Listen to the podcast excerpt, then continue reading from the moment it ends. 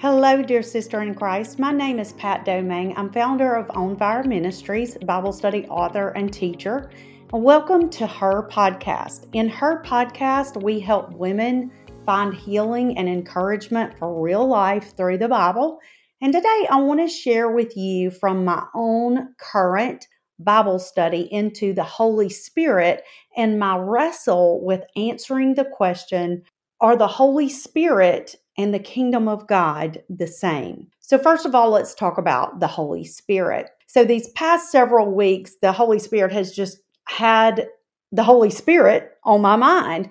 Who is He? Uh, what does He do? Where he lives and and what that all means to me. So the Holy Spirit is the third person of the Godhead. The Holy Spirit is the spirit of truth, the Bible says. He is the helper, he's the advocate, he's the comforter.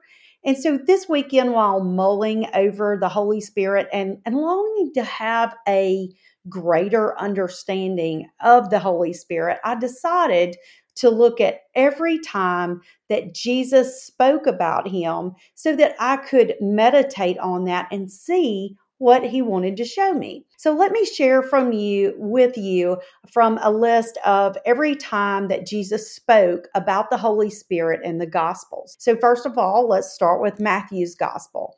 In Matthew 10 20, Jesus spoke prophetically to his disciples and he told them when future times of persecution came, not to worry about what they should speak. And Matthew 10 20 says, For it is not you who speak, but the Spirit of your Father speaking through you. Now, to the Pharisees who accused Jesus of casting out demons by the power of Satan in Matthew 12 28, Jesus said, But if it is the by but if it is by the Spirit of God that I cast out demons, then the kingdom of God has come upon you. So, from Luke's gospel, uh, we all know that famous commencement reading from the scroll of Isaiah in the synagogue in Nazareth Luke 4 18 through 19, where Jesus read from that scroll. He said, The Spirit of the Lord is upon me because he has anointed me to preach the gospel to the poor. He has sent me to heal the brokenhearted and to proclaim liberty to the captives and recovery of sight to the blind, to set at liberty those who are oppressed, to proclaim the acceptable year of the Lord. So in regard to the gift of the Holy Spirit given to those who ask the Father, in Luke 11 13, Jesus said, If you then, being evil, know how to give good gifts to your children, how much more will your heavenly Father give the Holy Spirit to those who ask him? Luke 23 46 are Jesus' final words from the cross. Luke 23 46 says, And when Jesus had cried out with a loud voice, he said, Father, into your hands I commit my spirit. Having said this, he breathed his last. From John's gospel, John has a lot to say about the Holy Spirit. First, in John 3 5 through 8, Jesus teaches Nicodemus, a ruler of the Pharisees, in other words, a theologian. He teaches a theologian theology. Jesus answered, and said, Most assuredly, I say to you, unless one is born of water and the Spirit, he cannot enter the kingdom of God. That which is born of the flesh is flesh, and that which is born of the Spirit is spirit. Do not marvel that I said to you, You must be born again. The wind blows where it wishes, and you hear the sound of it, but you cannot tell where it comes from and where it goes. So is everyone who is born of the Spirit. Then Jesus has a theological discussion with a scandalous woman in John 4 23 through 24, where he explains worship to her. He says, But the hour is coming and now is when the true worshipers will worship the Father in spirit and in truth, For the Father is seeking such to worship him.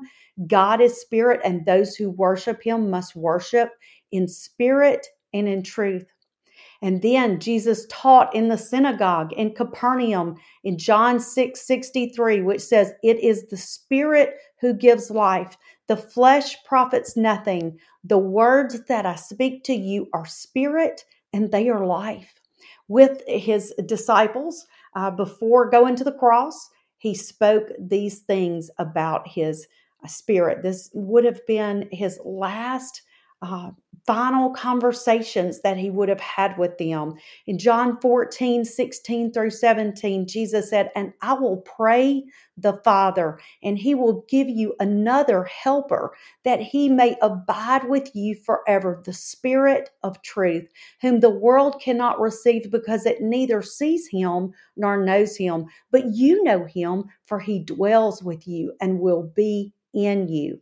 And then John 15, 26, he says, But when the Helper comes, whom I shall send to you from the Father, the Spirit of truth who proceeds from the Father, he will testify of me.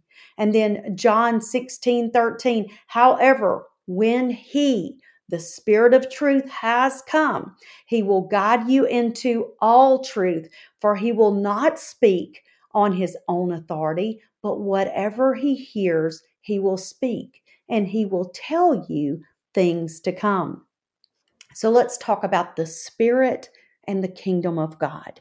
You see, while praying and meditating over that list of those scriptures that Jesus spoke out of his mouth, uh, recorded in the Gospels, I just had that list before me and, and reading over it, praying over it, and meditating over it all throughout the week. And the thing that captured my attention initially was Matthew 12 28. Um, it says, and Jesus is speaking, but if I cast out demons by the Spirit of God, surely the kingdom of God has come upon you. Now, just to remind you, when in Matthew 12 28, what Jesus was doing was he was responding to the critical and accusing thoughts of the Pharisees. And I just have to say, we have to know that Pharisees, that's what they do. They have critical spirit about them. They're an accusing spirit. Well, we know that doesn't come from God. We know that the accuser is the enemy. Well, then Matthew 12 25 says that Jesus knew their thoughts and he said to them, he basically addressed their accusing thoughts that he was operating out of Satan's power.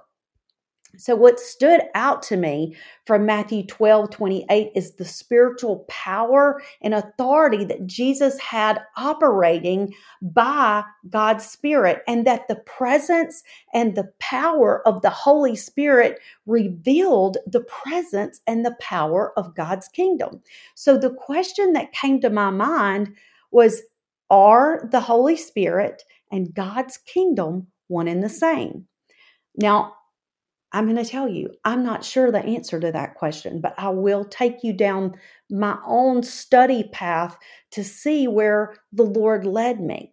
So if you're um, looking at, at that, I would suggest that you would read Mark 1 6 through 15. I'm going to tell you a little bit about that, but I would read that just to know uh, exactly where I'm going with this. In Mark 1 16 through 15 is John the Baptist. Uh, it speaks and he says that Jesus would baptize with the Holy Spirit.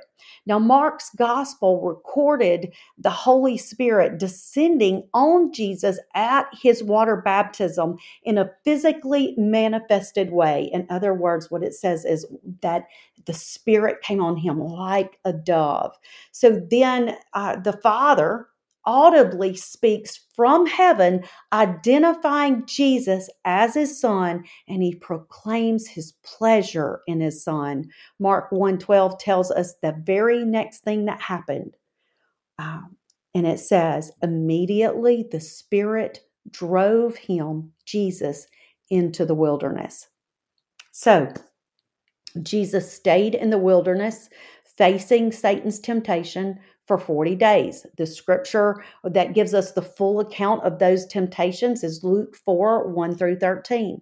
And I love that Luke's account tells us Jesus was full of the Holy Spirit. When he entered into that, he was full of the Holy Spirit. So the Spirit came down and filled Jesus with himself. That's what had happened. Luke 4:14 tells us that when Jesus 40-day temptation period had ended that he returned in the power of the spirit to begin his ministry. Now, let's go back to that gospel of Mark for a moment. Mark 1:14 picks up uh, after Jesus' wilderness experience when he preached the gospel of the kingdom of God filled with the power of the Spirit. So Mark 1 14 through 15 says, Now after John was put in prison, Jesus came to Galilee, preaching the gospel of the kingdom of God and saying, The time is fulfilled and the kingdom of God is at hand. Repent and believe in the gospel. So Jesus had come the Holy Spirit had come. Jesus was full of the Holy Spirit. He was in the power of the Holy Spirit. He preached that the time of God's kingdom had come. Therefore, he called everyone to repent and to believe. So, with that being said, then we go back to that question that comes back to my mind is the Holy Spirit and the kingdom of God, are they the same? You know, and I'll go back to answer it with the I don't know. I don't know for, for a fact about that. But what I do know is that you can't have one without the other. You can't have God's kingdom without the Holy Spirit, and you can't have the Holy Spirit without God's kingdom. So, no matter, uh, no wonder Jesus instructed us in Matthew 6 33, but seek first the kingdom of God and his righteousness, and all these things shall be added to you. Now, I hope you are encouraged today to simply pursue, to seek after the Spirit of God and to seek after the kingdom of God. Whether they are exactly one and the same, they are present with one another. And when one is manifested, the other is manifested as well. So I want to say a prayer for you. Um, just a very short little prayer, but something that you could say every day for your own self. Precious Heavenly Daddy, Lord God Almighty, Holy Spirit of the one true living God, fill me. Fill us today with your spirit. We want to experience your presence and the presence of your kingdom in our lives. In Jesus' name, amen. Well, before I say goodbye, I do want to invite you to join me on your favorite social media platform, whether it's Facebook, Instagram, or, or Pinterest, to get daily biblical encouragement for Christian women. Check out my website, On Fire Ministries, to read the blog to get free biblical resources or a Bible study for you personally or for a group study. And I want to thank you for listening to her podcast. I hope you found healing and, and, encouragement in your real life today. And if you found this podcast beneficial, take a moment to rate and review it and share this podcast with someone else that it may help someone else in their faith journey today. And until we meet again, have a blessed and beautiful day.